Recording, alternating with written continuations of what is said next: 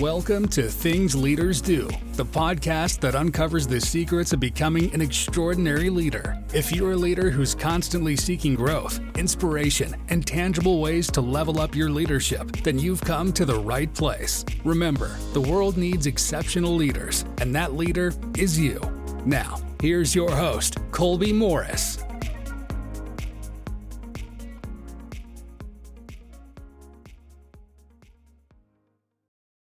Welcome to the TLD podcast. I'm your host, Colby Morris. This is a, uh, a weekly podcast that's dedicated to leaders like you, uh, those who are working to be a, a better leader, those who, who need actionable tools and advice they can implement today. Today's podcast will be the first of maybe two or, or three podcasts to cover today's topic over on LinkedIn, I tend to speak quite a bit about culture and the link between leadership and the culture it creates. I've had the joy of working with leaders who help create a high level of accountability and celebration, which led to an amazing culture. And I've walked in where the culture was dominated by fear, doubt, distrust. The difference between them is actually tangible. Think about that. Have you had the opportunity to work somewhere that just had an incredibly developed and comfortable culture?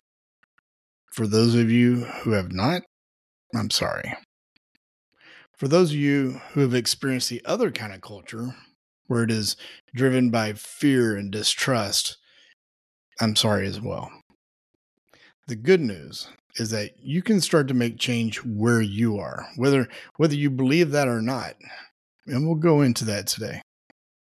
Now, believe it or not, I've had executives ask me if culture is really that important when compared to the other issues in an organization.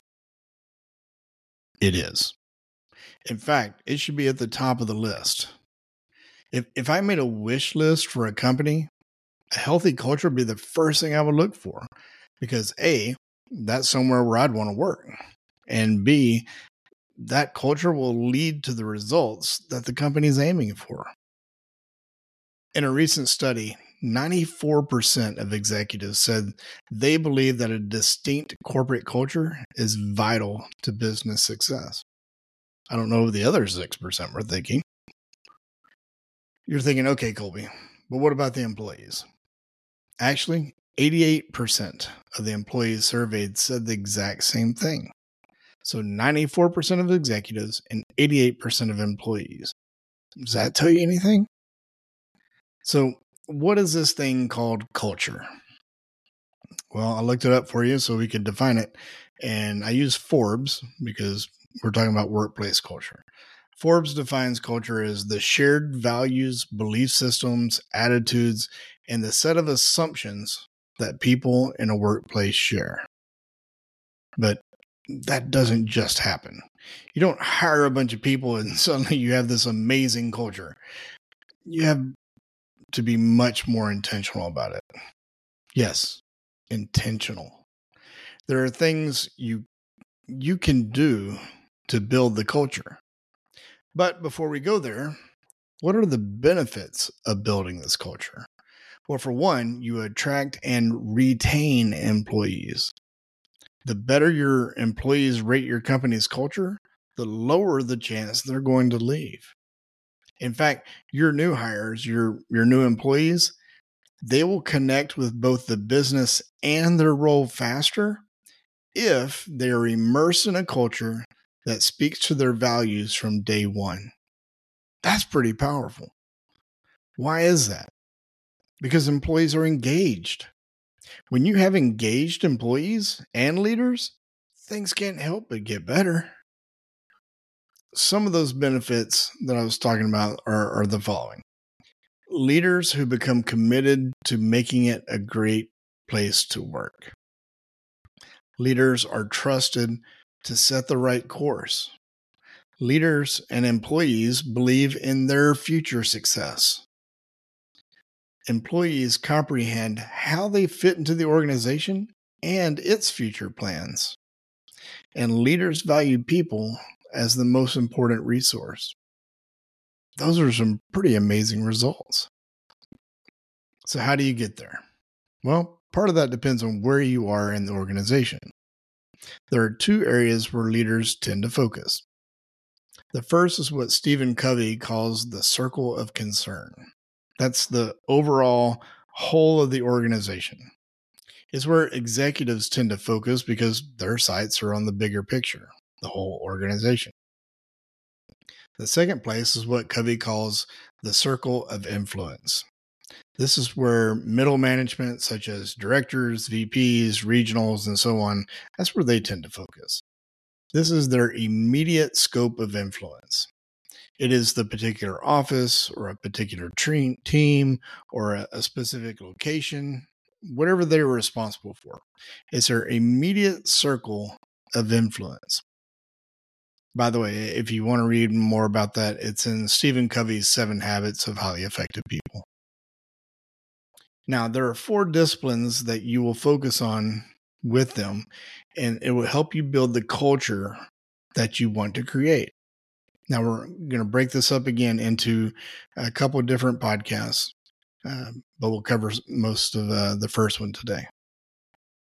The first is to build a cohesive leadership team. Build a cohesive leadership team. Now, this is from uh, Patrick Lencioni's work. If you haven't read anything from Patrick, Patrick Lencioni, you need to get that on your reading list or audiobook list, whatever it is. So, to build a cohesive leadership team, there are three steps. The first, number one, leadership must be totally aligned at the top. As a group, you and your top leaders must be aligned with what is important. Number two, leadership must create organizational clarity. Now, that may seem like an oxymoron to you when I say organizational clarity. But in essence, it means that there must be clarity around what we do and why it's important. This means that the messaging that the company sends out, that's in alignment with the mission and the vision. There should be clarity in everything that the company does. And number 3, you have what Lencioni calls the six critical questions.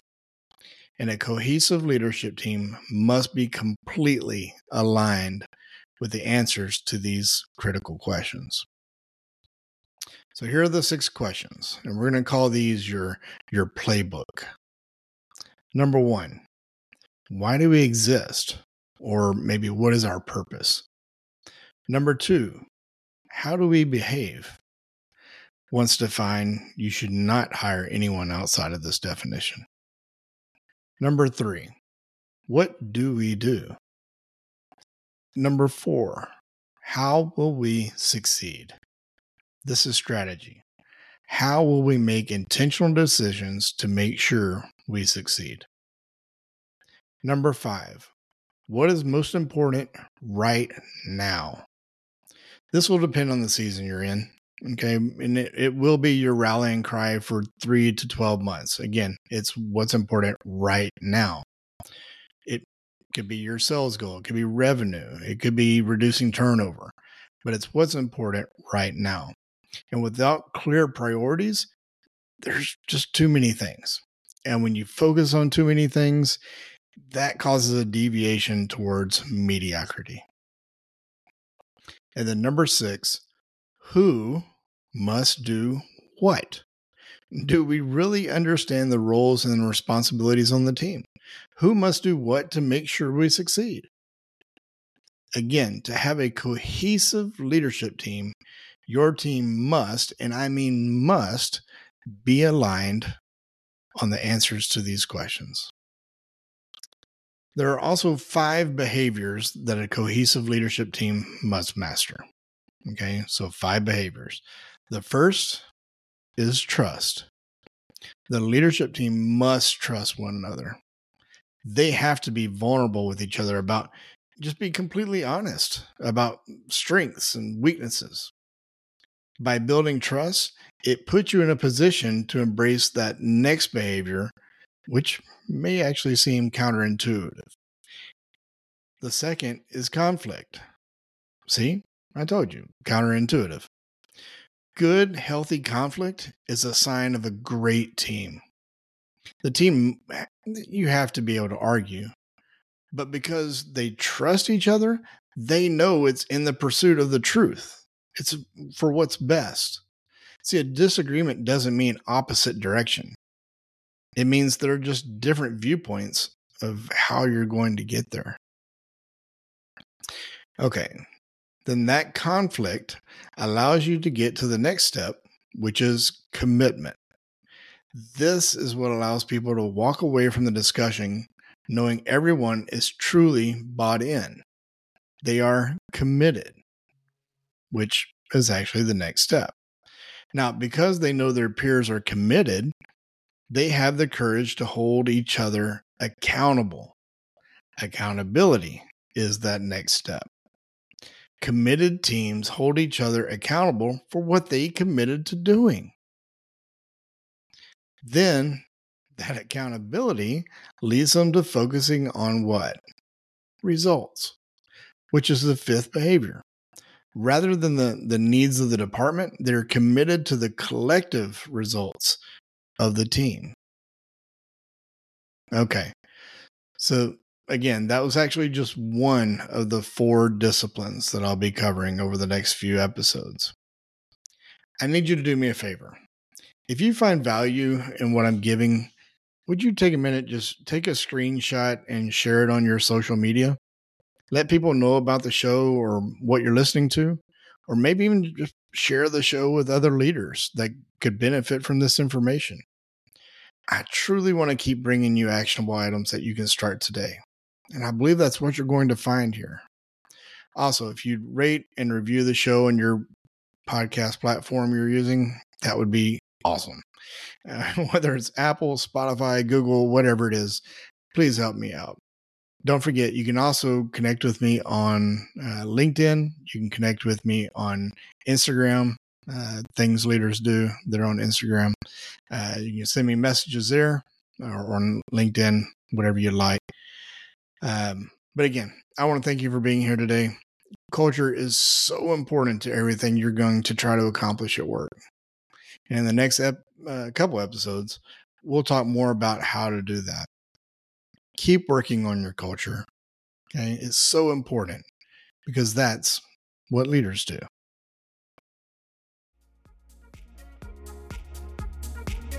Thank you for listening to Things Leaders Do. If you're looking for more tips on how to be a better leader, be sure to subscribe to the podcast and listen to next week's episode. Until next time, keep working on being a better leader by doing the things that leaders do.